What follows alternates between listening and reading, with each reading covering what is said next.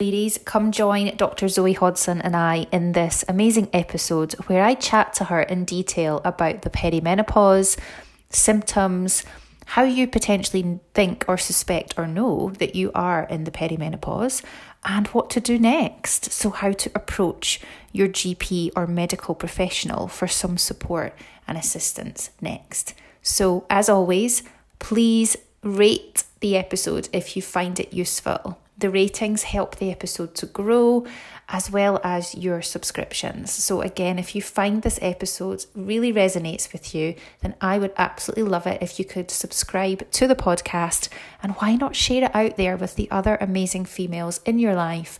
The wider and deeper we can spread this message, the better it is for every female that we love to experience a much happier and healthier menopause journey. So, let's jump into this episode. All right, welcome back to another episode of the Body Positive Mum podcast. I, as always, I am your host, Adele Johnston, but super excited this week to have a special guest with us yet again. Dr. Zoe Hodson has joined us for a second episode, so I feel super duper privileged. And if you haven't already listened to our first episode together, you should definitely check that out. Zoe goes through quite a lot of detail around myths around the menopause, around myths around HRT, and we talk quite a lot in detail around the start of your kind of menopause and what that is. So definitely go back and check out episode 31 if you have not already. But I am very privileged to welcome you back, Zoe. Thank you so much for giving up some time this evening after a long day in the clinic to come and speak to me and the listeners, my fellow ladies, around That's okay. menopause. again. Thank you. So always one of my favourite topics. Oh, totally. Yes, I know. I think you can probably see from the last time we spoke in October time to now. This is February. It's definitely a, a, a kind of road that I've taken myself on definitely deepening my awareness and knowledge and there's yeah. there's never a non-learning day it's just constant yeah. so yeah. I would love to use this episode with you to dive a bit deeper then into, you know, we've talked already about kind of what is menopause, you know, what are the, the kind of treatment options, etc. in the past episode. So I don't want to kind of dig those back up again. I'd rather use this, if you're okay with it, as an opportunity to go a bit more into what if I suspect I'm perimenopausal, what the kind of next steps in my journey would be as a woman. So I've kind of, you know, okay. maybe been experiencing some symptoms. From your point of view, what can I expect then to do next? I think, I mean, the, the first thing that we're really, really keen to raise awareness of is that women do realise that it's perimenopause because very often when we see women at the clinic, they may have had really debilitating symptoms for about five years. And because they haven't recognised what's going on um, and the symptoms fluctuate so much, very often they may have visited their GP, but that might have been with migraines at one point, and then a couple of months later, it could be um, recurrent urine infections. A couple of months later, it could be something like a frozen shoulder. Mm. And what happens is each symptom can be treated individually and nobody because the woman isn't recognizing it um, gp appointments are so short um, that nobody is putting the dots together. So i think as a starting point it would be absolutely amazing if um, a bit like sort of when your periods start you get grudging lessons in it. There are lessons that you don't want to go to but at least you have an awareness of what's going to happen and I think even with that, so with puberty, there's an awareness that it's a transition time, that it's not just going to happen overnight, that it can affect people differently. Same with antenatal care, you get lessons, you're encouraged to make friendships, you're encouraged to talk about things. And then it comes to perimenopause, and it can often feel like tumbleweed. Mm-hmm. And I think the that's, that's it's so brilliant that the voice is really gaining momentum on social media, and I think women are becoming much more curious. And we're noticing that younger women are starting to come and see us at the clinic. You often, they, they, it's almost a bit like the rabbit in the headlights where they have booked the appointment, but then they'll arrive and say, Am I in the right place? yeah. Yes, you are in the right place. And I'd say that if you're thinking that it's perimenopause, it probably is perimenopause. There aren't many other conditions that will cause that fluctuation in symptoms and so many symptoms. And I think that's the other thing as well that when you realize that there are hormone and estrogen receptors throughout your body, then it starts to make sense. Mm-hmm. Thing of if you didn't realize that, then how on earth would you relate receding gums to joint pains to migraines to changing periods. That just wouldn't make sense at all. Yeah. And this is where um, either tracking your symptoms, as you said, with the Balance app, or looking at the there's a menopause symptom questionnaire, and you start to realize, and that only covers a sort of a tiny proportion of the symptoms that people can get. So you can get itchy skin. I think you mentioned that last time. Yes, it's bad. Dry Still skin, bad. Dry eyes. You can get ear problems. You can get tinnitus. You can get mm-hmm. dizziness. Mm-hmm it's that that thing of something is changing mm-hmm. and women will say i just don't feel me and i just don't feel quite right mm-hmm.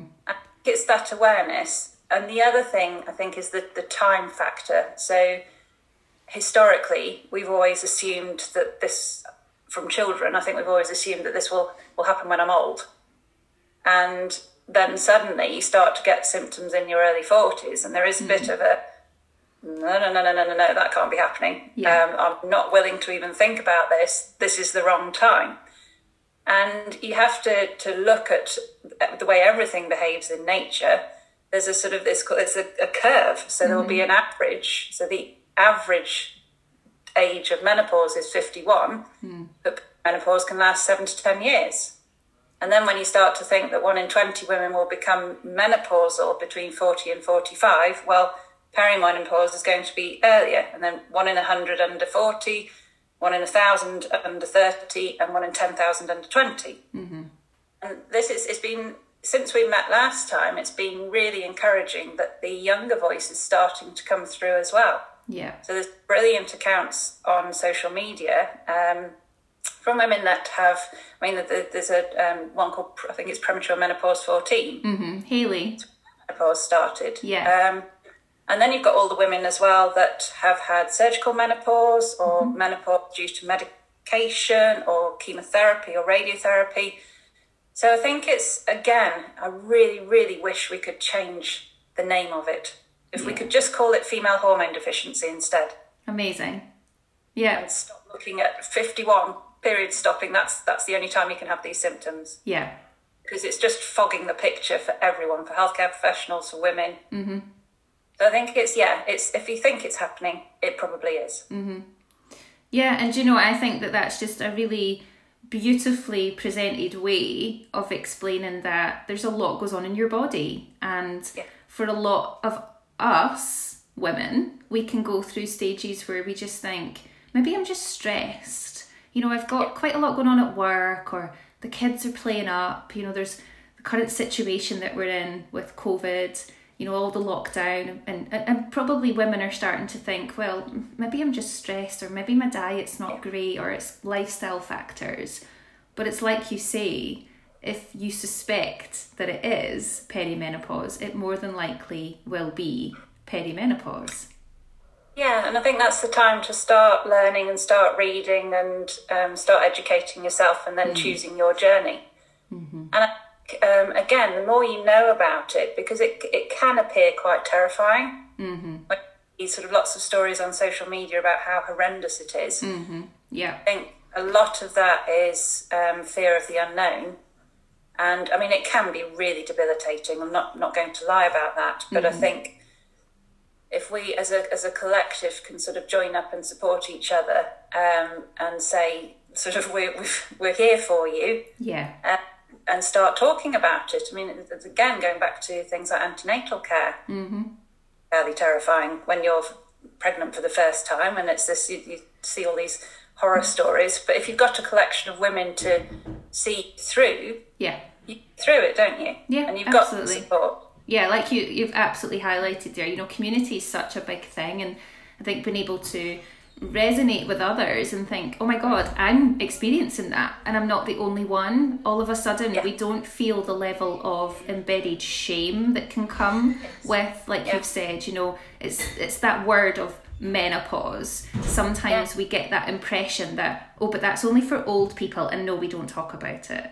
And actually, it's far from it that we're starting and to hear more. I mean, again, it's, it's still not widely represented. Mm-hmm. Um, but I know sort of Becky Quick, um, she, she and I talk a lot, so she's the menopause psychologist. Mm-hmm. Should be celebrated in a way because you're moving, and it's mm-hmm. called the mm. second spring and you're moving towards the next version of yourself. Yeah. And a wiser version of yourself. Um, and yeah. possibly a bolshier version of yourself that well, doesn't take the crap any longer. Absolutely. Yeah, absolutely. Should. And we want to see mm-hmm. these. So they're starting to come through now. Um, the women who are on the sort of the other side of this journey, and mm-hmm. they're nailing it. Mm-hmm. And um, we obviously see a lot of them in clinic, and many women. It's a, a really, really it's a really interesting transition. Um, mm-hmm. Women seem to they dig right down. They're shedding lots of labels that they've carried for years, mm-hmm. um, and very often we'll see women change careers, and they'll say, "I need. i am I'm, I'm, I'm really drawn to this new career because it, it speaks to me." Mm-hmm. Very grounding about it, and again, I think to get to that, mm-hmm. you the transition you have to shed a lot of stuff that you've been carrying around with you for a long time, and a lot of that that society has told you you have to carry, mm-hmm. and a lot of ideas that society have told you you have to be in place. And if we can shift that whole thing that the menopause means that's that's it, your has been, mm-hmm. at all. Yeah. And need to start sort of knocking the fear out of this. Yeah, I love that. I absolutely love that. And do you know? if we can all do just a little bit to get there, that's the goal, right? It's about just raising that awareness. And that's again why I'm so grateful that you've taken time to just come and have this conversation with us as well. And, you know, even if one person takes a nugget of information from this episode, it's done its job. Um, so, yeah, I think the other, I mean, the other brilliant mm-hmm. thing about social media that we're seeing as well is again, you may find that, especially if you're younger, that mm-hmm. within your friend group, nobody really wants to talk about this or acknowledge it at the moment. But you will often find new menopause buddies mm-hmm. along mm-hmm. of all different ages. Yeah. Very I true, actually. Thing as well. Yeah. You, you you gather your tribe. Yeah, absolutely. And this is it. You know, eventually you are going to have periods where all your girlfriends do come together because it, it takes people we're not all the same we're going to go through this at mm. different stages at different times and and we might have those of us who are quite open-minded to it and think right i'll learn and i'll ask questions and i'll figure out what i need to do for my journey but then we'll have others who like you say become a little bit more kind of switched off from that and think oh god i don't want to face this and you know maybe if i just don't talk about it it'll go away and mm. that's not bad, it's not wrong. It's all in a way of coping. And we just have to make it more aware that actually there's no shame in any of this. And yeah. it is a vulnerable stage of life that we need that support to be there for us. It is, and I think it's a, again, it's a really, it can be a really strange time um, because even with the sort of the physiology and the psychological changes, there are times when you feel that you really, really just want to be alone. Mm. That can be really hard to explain to other people in your life, particularly partners, um, because I think there's this. You often become almost hypersensitive to noise, and you just want to cocoon for a little while and mm. take that time. And again, I relate that back to being a teenager. You need lots mm. and lots of rest time, don't you, to transition through because you're changing, you're moving into a different stage. Yeah. That takes energy. And then there are other times where you you want people around you. You mm-hmm. definitely want. So I think again with partners, um, again, so you, often you, you can't explain what you're feeling or what it is that's going on. But I mm-hmm. think it's just that thing of this will come to an end. Mm-hmm. Doesn't mean that I dislike you. I just am needing more time yeah. to myself at the moment. I still love you very much, but mm-hmm. I just want to hide away a little bit. Yeah. And I think the the most helpful thing, I mean, mine was quite a rocky road to begin with, and one of the most helpful things that my partner would I didn't want solutions necessarily. When I had mm-hmm. things, I didn't want him to say, do this, this, and this to fix it. And we sort of came to this agreement finally that he would say, "What do you need?" Oh, and very often nice. would be a cup of tea. Yeah. Yeah, that's nice. A cup of tea. that, that's what I need. I can't. My brain's too full. Mm-hmm. I explain this. I can't vocalize this. Just want a cup of tea, and that would be lovely. Do you know that's it's a point that I never even thought. You're gonna you're gonna think, oh my god, I'm crazy, but I actually was speaking to my husband a lot about this because I was saying to him recently, you know, there's probably quite a gap there, and I asked him the question. Would he want to learn more about the menopause and what I am going to experience? And potentially, you know, I might have it all right, or I might have it the other end of the spectrum where it's a hellish period of my life and everything in between. So I, you know, I'd asked him. We'd experienced quite a rough journey with my mum, and it mm-hmm. really tore our relationship apart for a good number mm. of years, and none of us knew why this was mm-hmm. happening. But it was almost like a complete cosmic smash of two people coming together. You know, I'd not long had babies, so my hormones were mm-hmm. wild. She was going through the menopause. Her hormones were wild. And we just never put two and two together to think we're mm. just at the stage of life right now where we can't serve each other we can't be there Yeah. to support one another in the way that we both needed so Yes.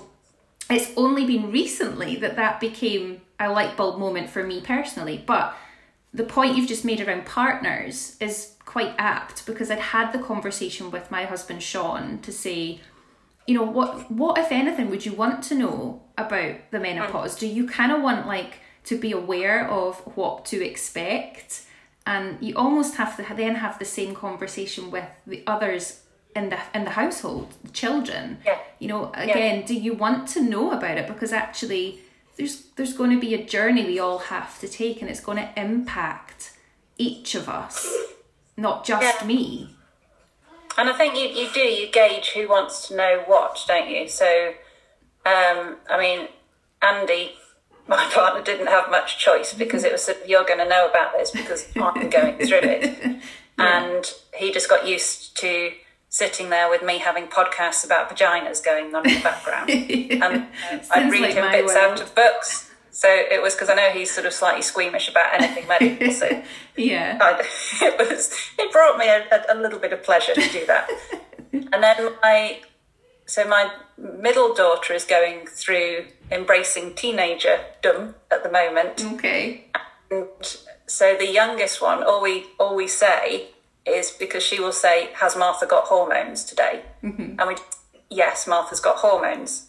Um, and then she's seen my HRT, so I said, and I've got hormones, and that's just that's enough for her. Mm-hmm.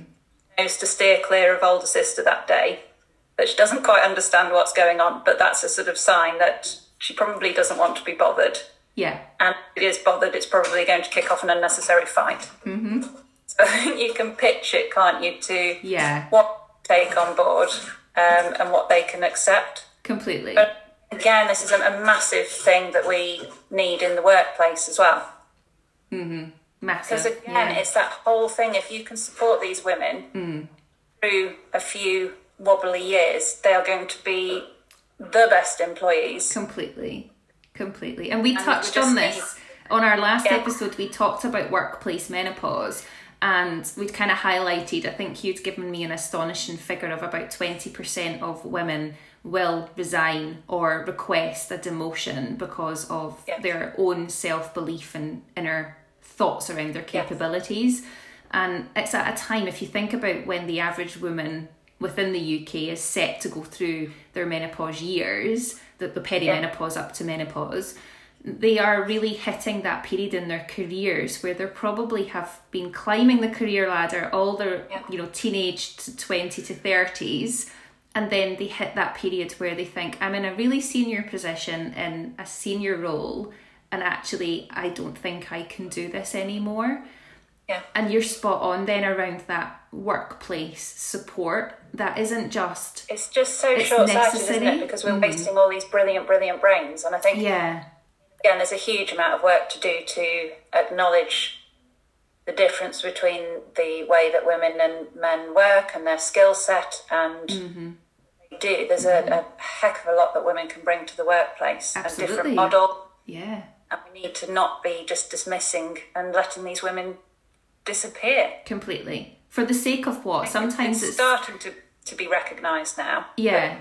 I mean, it is. So- There's, there's absolutely the more noise that's made, the more kind of that's put forward, and and I think as well, the more that women are taking control of mm-hmm. this, you know, it's it's not a like we go back to this whole shameful period of life. It is not that at all.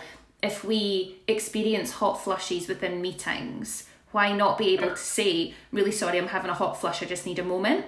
You know, why not be able to say that without instantly thinking, holy shit, I'm going to be so judged by everybody here, men and women, you know, because Yeah. there's probably women in and around the workplace that haven't even considered menopause yet. So, what I really love is um, lots of women when when we've I mean it does take a few tweaks with medication and, and the HRT to get them right. But they suddenly because you you ver- you also there's a common symptom in the perimenopause called the rage. Mm. It can be a little bit wild to begin with, and then when it's it's brought under some control, it's fabulous.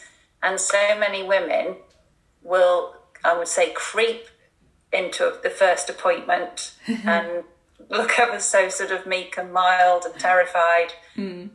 And six months to a year later, they are taking that baton and they are running with it and they are telling everyone at work they're setting up menopause groups and it's brilliant. So Yeah. I think that again, it's really, really gaining momentum. And it's just lovely to watch them because they'll they'll come in at the beginning and say, "Oh, I haven't spoken to anyone about this," mm. and you see them a couple of appointments later, and they're literally telling everyone on the street to look out for symptoms. Yeah. Because I think it's that thing. If this is not going to keep happening, we are not going to allow women to keep yeah, experiencing this, and as you said, experiencing the shame because Yeah. it isn't shameful. yeah, exactly. And it shouldn't be. Um, No. So I suppose from I'd had some questions come through on the question box that I put out today, just to get a guide of how we steer this conversation. And to be fair, we've been answering quite a lot as we've been going through, rather than just call out questions, which I like to do. But part of this, um, the the kind of themes around the questions is around that kind of initial conversation with GP or initial like I suspect I'm perimenopausal. What do I do next? Type queries. Would that maybe be something that we can touch on now to look at what the next steps would be? Yes, I think um, firstly, accepting that menopause education is diabolical. So, Within what realm? Within just the, the kind of out there in the public domain, or in in in um, for healthcare professionals, okay, okay. So for for GPs, in if, yeah, 10, 10 years of training, I had two hours on the menopause that was basically telling me not to prescribe HRT under any circumstance. It hasn't, it is improving, um, but it's still unfortunately a bit of a postcode lottery as to which GP practice you go to, hmm. and their views on HRT, their knowledge on HRT. So it can be really frustrating. And I think so there's some practical things. Your GP probably only has maximum 10 minutes for that appointment. Yeah. And you can't do a decent menopause consultation in 10 minutes, which doesn't mean that it shouldn't happen in general practice. You break it down. Hmm. So I would always say um, we would fill in a symptom questionnaire.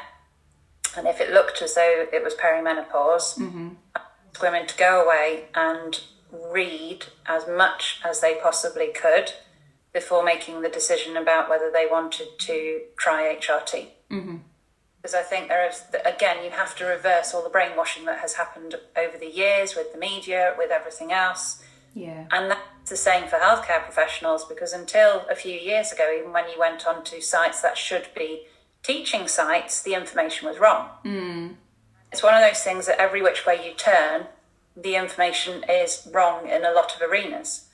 So even as we've said, the, the leaflets that come in the boxes, so even with vaginal estrogen, which is ridiculously safe, the absorption is minimal, you pull the leaflet out and it will still say gives you heart attack, stroke, oh god, clot, everything else. yeah, It's really, and again, when you're feeling vulnerable, yes, then have all of these things that should be trusted. When we're sitting here going, well, actually, it's wrong. Mm-hmm.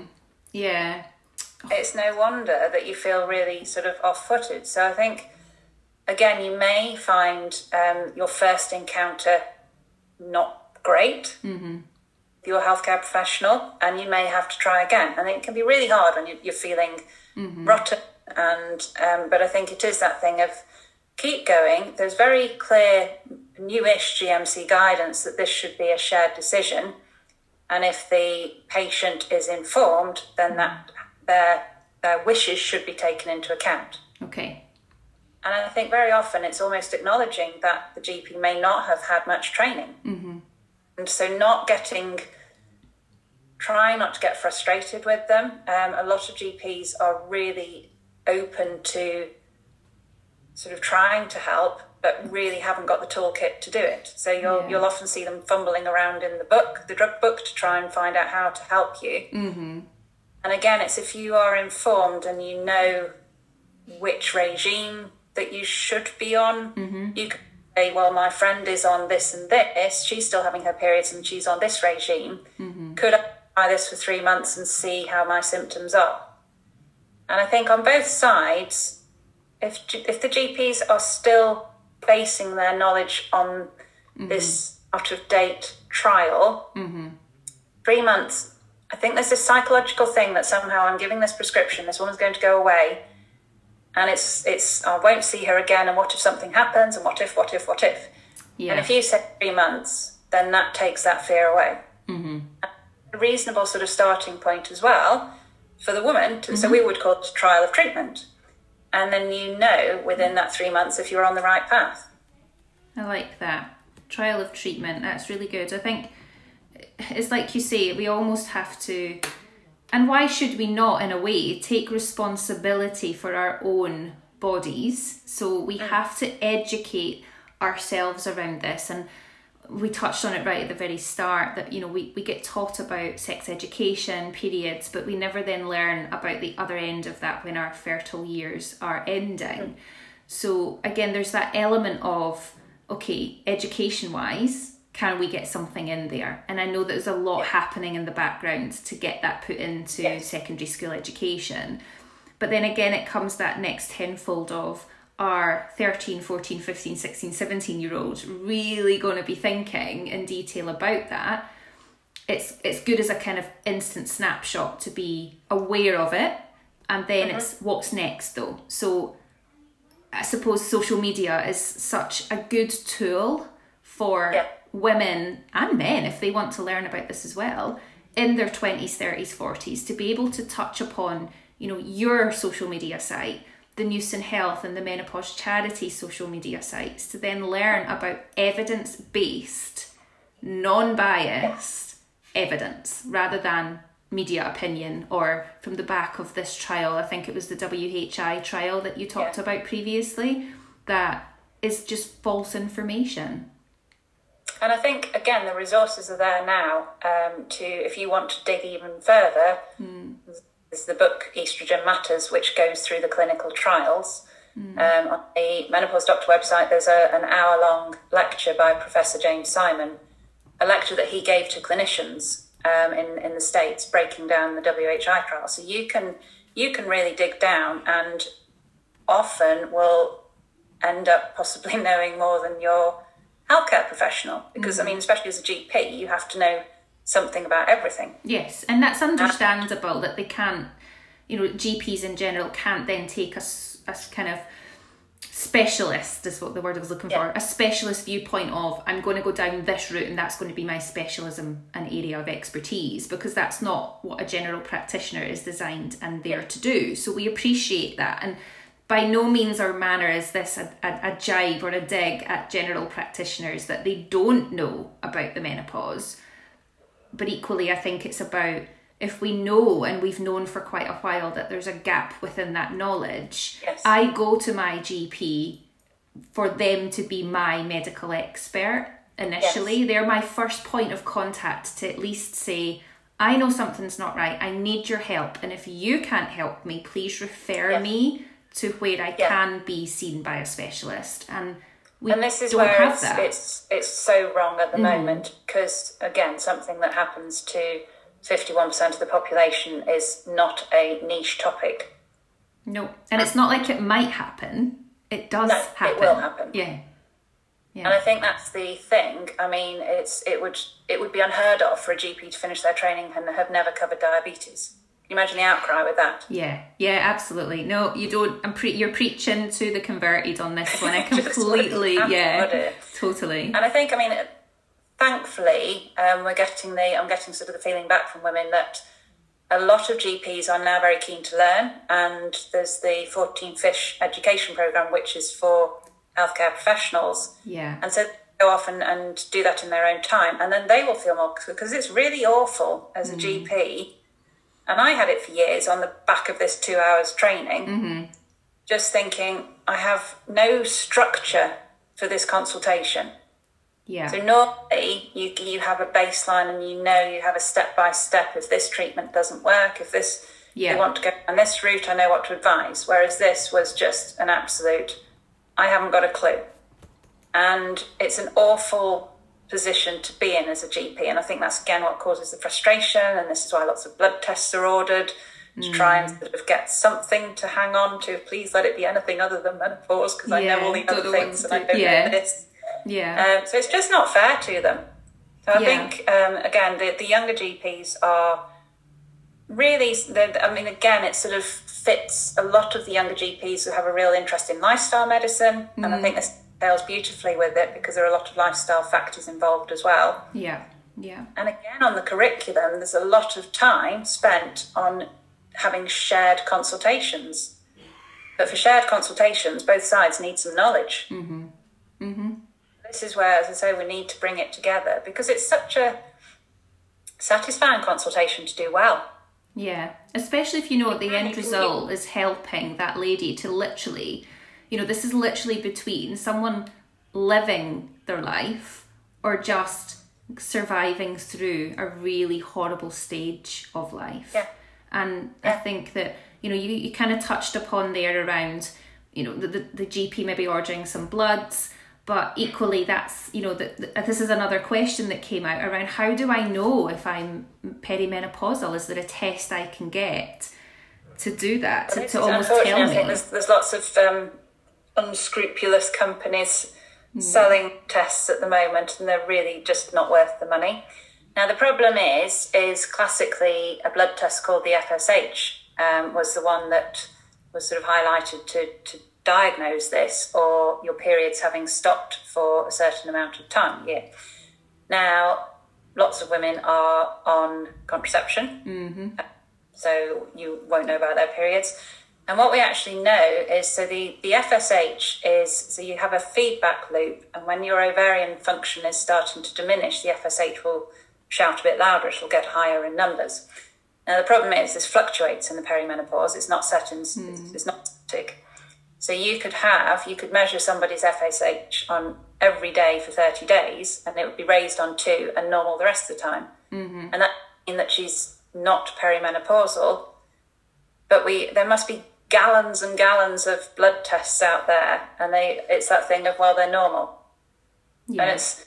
I had a wonderful old um, when I started in my old practice. There was a, one of the older GPs, and it was very common sense. He said, "Look and listen to the patient." Yeah, that's good. Like him. Yeah. yeah. Yeah, it's true. I mean, if, if a lady's presenting to you in front of your eyeballs, but her bloods are saying she's fine, and actually you Yeah. can clearly see she's not fine, whether it's from an emotional response or whether it's from some physical ailments, Yeah. or, you know, again, so many symptoms with the menopause that it could literally be a multitude of different things that she comes to you with. I think you're absolutely And I think this right. is where this trial of treatment idea works hmm, really wonderful. Yeah. Unless unless you're not absorbing particularly well, which does happen sometimes, but generally you'll get hmm. a an idea within three months. The other thing, as I said, there's a hurdle everywhere. There could be a hurdle with menopause care. So there was a, an email, I think it was 2019, to all GPs saying that HRT should be the lowest dose, shortest time, right. and that is completely incorrect. Yeah. And societies around the world have come back and said that's incorrect. And what it should have said was the lowest dose to control symptoms. So That's the difference. those tiny little words that they forgot to put on the end of that sentence, literally. Yeah. Mm-hmm. So again, we see a lot of women sort of coming through the clinic Mm-hmm. have been put on a level of estrogen that would probably help a 95 year old, Yeah. Not going to help a 40 year old. And this is it, it's not a one size fits all. And, you know, No. much to the kind of misconception that HRT is a box of pills that everybody gets and it's, you know, mm. labeled HRT and off you go, here's your box of pills, on you go. That's, you know, not not the case. And I think that this is it's about building, like you say, your trial of treatment around what might work for you because it's you know what works for you might not work for me and we need to be able to know and, and understand that our bodies are unique and we need to work I think that's the other thing as well. I mean, it's, it's not a magic wand, it's a really good base layer. Hmm. Start to address the other changes that you often need to make at this time. yes correct because yeah. you often find that you need to make Mm-hmm. tra- you it's a big stock take as well it's looking at our future bone brain heart health Mm-hmm.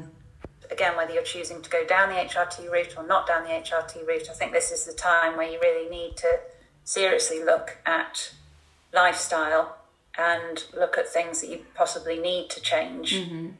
that's the that's the thing is if you have a have terrible nutrition HRT is not going to it's it's not the be all and end all. There's Yeah. a lot of things, and I think this is why, again, it's just accepting that this is a transition. It's not an overnight thing.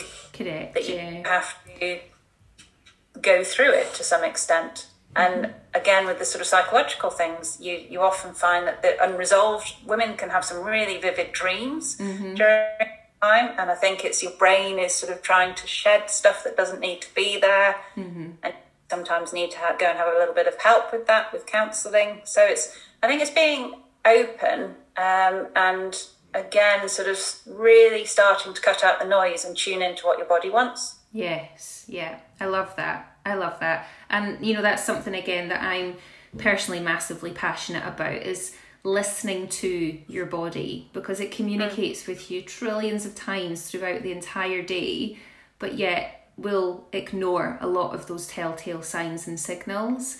And mm. for some of the times, it can be because we just don't understand what's happening, or we don't, we're not able to then put kind of the, the equation together to think, hang on a minute, this has been happening for a length of time now. It's not normal for me. I'm best speaking up and finding out if this possibly is the start of my perimenopause. And we touched on this on the last conversation that we'd had. I am 37, I'll be 38 this year.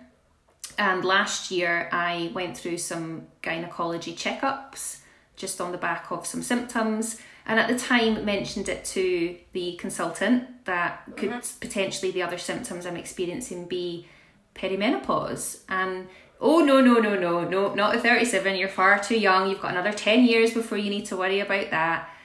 And straight away, from the knowledge that I, small amount of knowledge a year ago that I had on the perimenopause, I very much even knew right then that I knew my body. And Yes. although he was the medical professional and expert, I knew my body and something wasn't Yes. right.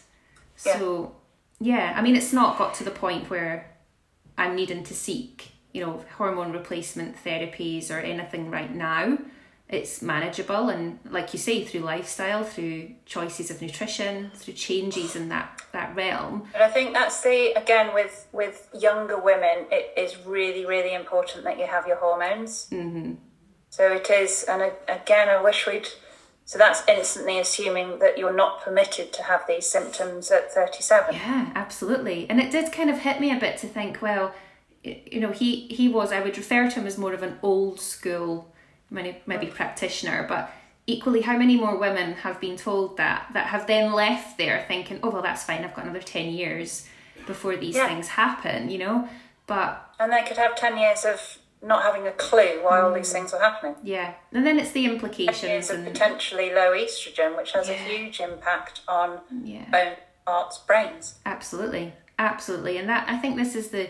It's not you know not to put kind of a fear or a negative remark into this conversation, but it's something that women do need to be aware of that you know, the, the kind of replacing of those hormones or mm. making sure that your body has the adequate levels of hormones mm. to be able to function healthily. And, you know, yeah. you've got to think of it in a way that it's not okay. So some women will opt not to replace those hormones, and, you know, it's all choice. And I think that's what's the beautiful thing with this but I'd my there's a slight caveat with that, and that would be mm. that younger women would be the ones where I really would twist their arms to to take um, it. Yeah, it's, so there's a as I say there's an increased risk of osteoporosis, heart disease, dementia if you don't. So that's yeah slight caveat to normally um, if you're in the older bracket. Yes, mm. absolutely, it's your educated choice. Yeah Whereas with with younger women, it's mm-hmm. you need these hormones. We need to do it. Yeah. We know um, that younger women, again, there's absolutely no increased risk of breast cancer. Mm-hmm. I think again, we just need everyone to. It's that figure again that one in a hundred women will be menopausal under the age of forty. Yeah, absolutely. That's not rare.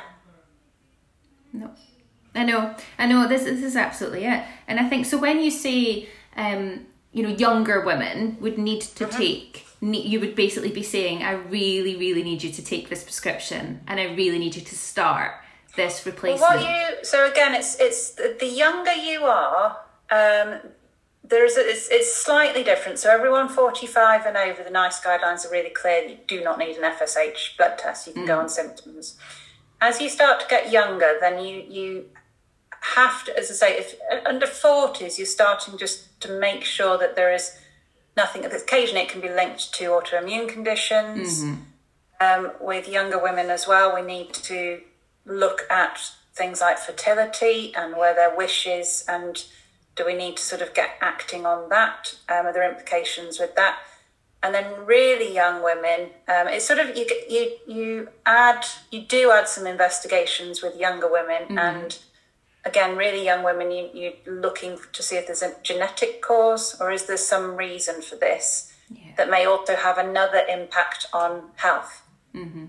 But even, again, even if the set of blood tests came back, if you are fitting that symptom questionnaire and you're saying that I have changed, I'm experiencing these symptoms, and all of these autoimmune blood tests and everything are, are fine, it hasn't mm-hmm. thrown up any clues then we would be saying try some estrogen.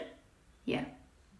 And just see whether these symptoms settle down. And if they do, then again, we're more aware of looking into things like DEXA bone density scans and checking that your bone density is fine. Yeah. And really looking at sort of future health. So it's a, a slightly mm-hmm.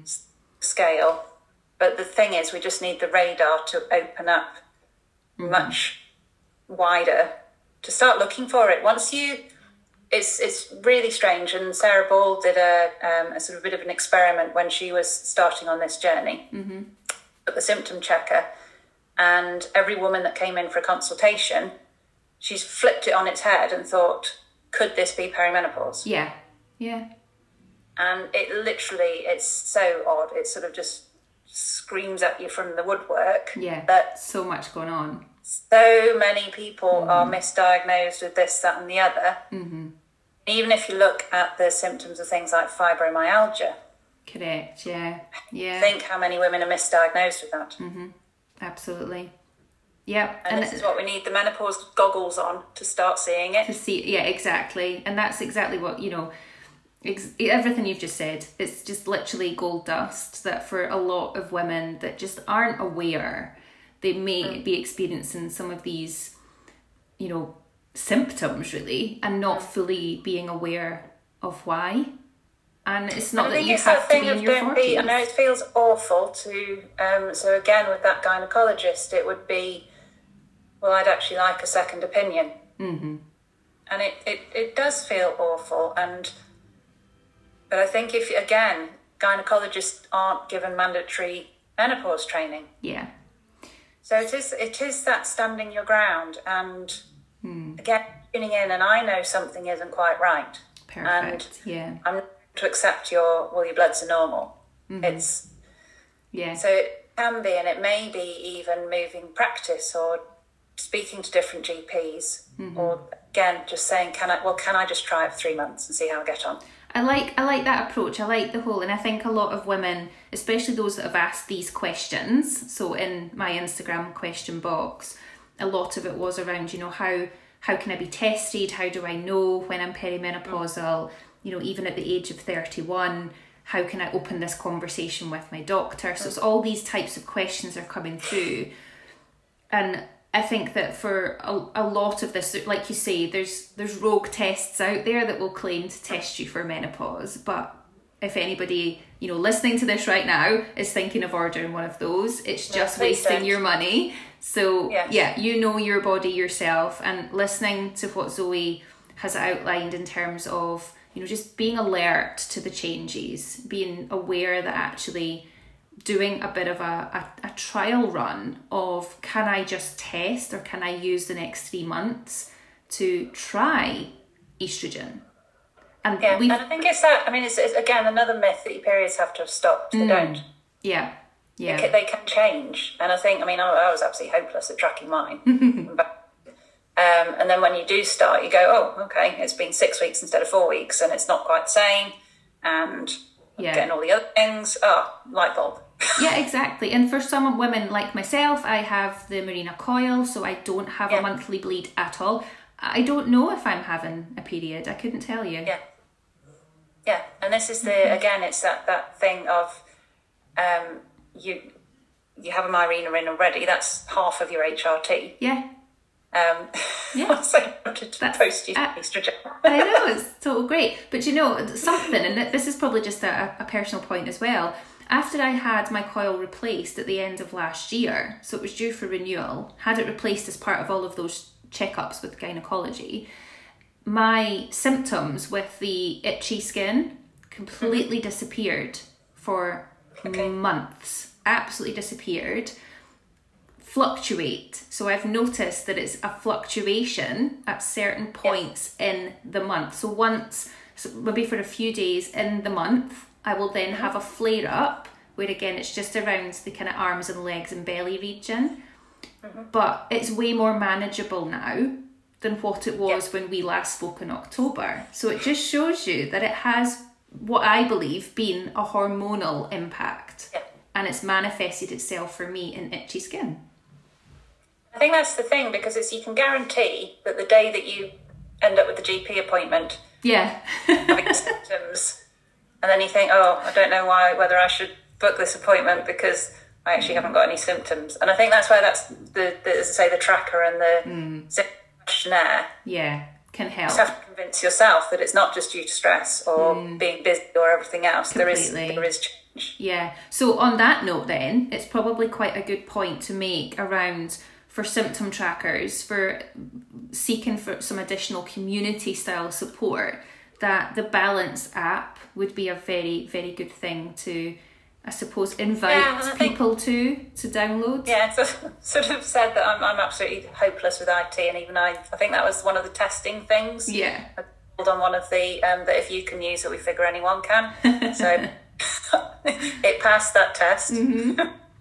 Great again, it, and it will also create a report that, so it is that thing of it quite easily you can start to see a pattern emerging. And again, I think with lots of these things and social media, you can dip a toe in the water, can't you? You don't have to engage in the conversation. Mm. Yeah. Just observe.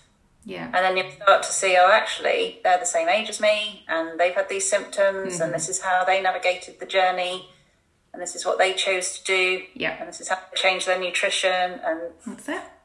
So even if you don't want to particularly join in with the conversation, you can mm-hmm. still follow along.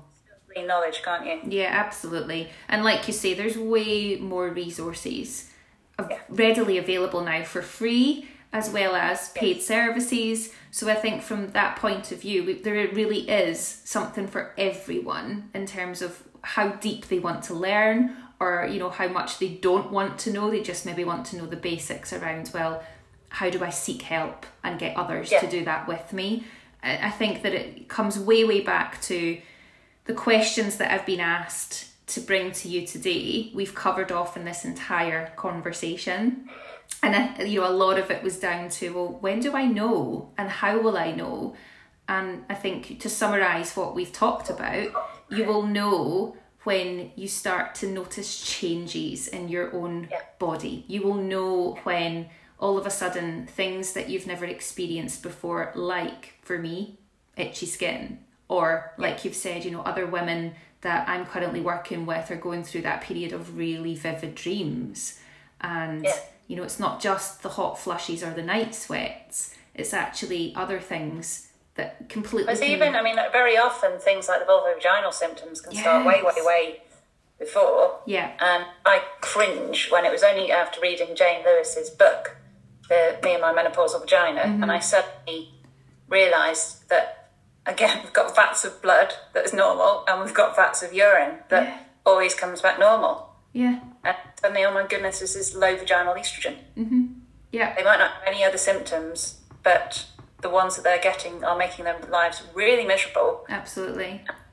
Nobody has ever joined the dots because it's another thing that we were never talked about. That's it. And again, it's the word vagina, right? There's a lot of people out there that even just now will either have the whole giggle in the background or, you know, and it's, it's just, I don't know why, but it's just become that whole point of we, we shouldn't talk about vaginal dryness. Why would we talk about mm. that in front of people? Why would we admit that actually I have to use lubrication when I have sex with my partner? Because if I mm. don't, there's no way in hell we're going to be able to do it.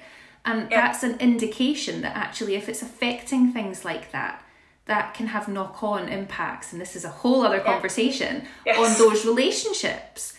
So, Yeah. you know, it's, it's, it's a bit of everything about you kind of look at it as your self protection zone of I know that something isn't right with my body and if I don't agree that my bloods have come back fine, you know, I've had urine tests, I've, you know, everything's come back fine, I'm healthy, which is great. I'm glad to know that. But there's still something not right. So let's discuss a trial period then of at least me trying some estrogen replacement for a three month period and see how the symptoms go. And if they don't change, we know that that's not been a supporter. Yeah, not, not it's we've not lost anything. Mm-hmm. And it's not detrimental to health to be able to do that trial for those three months. So it's kind of a win win. Mm. I love that. And as I say, it's, it's this is why we need everyone. So back on the um, the vulvovaginal symptoms, it's I don't know how many women are not going for their smear tests because it was so uncomfortable last time. Yes. And we know I think it's about eighty percent of women will end up at some point in their lives with symptoms of low vaginal estrogen. Mm-hmm. Percent speak to a healthcare professional. completely. Yeah, don't need to go through. So, again, maybe just before we end this conversation, would you be able to give an overview then on what those symptoms might include for ladies if they're currently listening to this thinking, oh, I wonder if that's me? The so do you mean the perimenopause or the vulvovaginal? No, the vulvovaginal. It's Vulvovaginal. dysfunction in a way, Um, isn't it? So it's that kind of um, low estrogen in the vagina area. What are the symptoms that we could potentially experience? So if we look at what's actually happening there, um, if you again you can lose thirty percent of your collagen throughout your skin, and that means that you haven't got quite the support of the for the bladder because the bladder sit next, sits next to the vagina. You can would lose you feel the pressure then sitting in there? But So you can get yeah get bladder symptoms. Yeah. and it's the whole of the pelvic floor. So you can get tight skin, you can get itchy skin that can go right up to your bottom. Mm-hmm. But again, is you've not put the two and two together. Uh, sex can become uncomfortable because you don't have the normal lubrication. You Yeah. can start to get a funny smell that comes and goes. You can get symptoms that feel like thrush, but you have swabs done and there's no thrush. You can have symptoms that feel like a urine infection. So the best, um, and we actually would like women to self-examine and start doing that early. Other conditions that so nothing to do with estrogen that if you catch them early, they are treatable. And again, want so you want to keep an eye on your vulval tissue and just make sure there aren't any abnormalities that need checking out. And Jane Lewis again there's a brilliant, brilliant leaflet on her website. Um, so it's mymenopausalvagina.co.uk. Mm-hmm. It's the downloads. It's got all of the anatomy. So especially with the telephone consultations that are happening at the moment, you know which bit you're talking about. Yeah. And then it's got a checklist of everything to look out for. Brilliant. Her book is incredible. Mm-hmm. Um, I would say that every woman should read that, and it's a, a great one for book groups as well, just to open Brilliant. up the conversation. Yeah, and it's got the word vagina on the cover, so why would yes. you not? So brilliant. I will link that in the show notes as well for women, so that they can um, take a look at what that that book looks like, so that they can purchase it if they wish. But do you know? I think that you know I could talk to you forever, and I need to be fully aware that I've already used an hour of your time to. I do apologise. I don't know if you heard any snuffling in the background. Our border terrier kept popping up. no, you're good. a blocked nose at the moment. Bless. I know it's the whole working from home situation just now. I normally have kids bursting in going, "Mom, can I have dinner?" And I'm like, no, I'm recording a podcast. but yeah, it's all good. But listen, absolutely. So thrilled and happy that you gave me this hour, gave us and the listeners this hour of your brain and your time to just chat through this.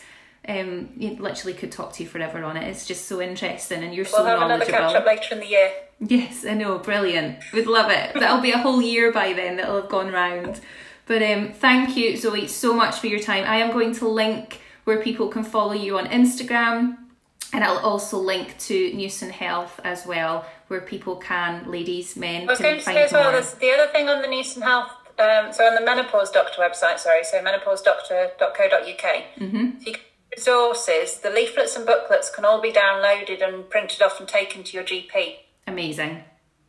That's amazing. So, so ladies listening to this, if you feel that you just need that little bit kind of armory and guidance Back before you yes. go, then absolutely. Highlight pen. yes, absolutely. Well, actually, this says and and you know i think it can be just to finish off it can be quite a daunting thing to go into a gp's room for your 10 minute slot to then say that almost you, you kind of almost go there to say this is what's wrong what do you think i should do uh-huh. instead we're almost arming ourselves to go in and say i suspect this and this is what i want from you yeah this is what i would like to try mm-hmm absolutely love that so assertive Yes. Yes. This is what we need. This is it. We're worth it. Absolutely. it is not just about our symptoms at that time, it is about our future health and well being in the long run. Love it. And on that note, I am probably going to make a GP appointment for myself to have a conversation about some estrogen trial for 12 months and see where Good. we go. Yes. Thank you. Appreciate everything. Thank you so much. Another one done.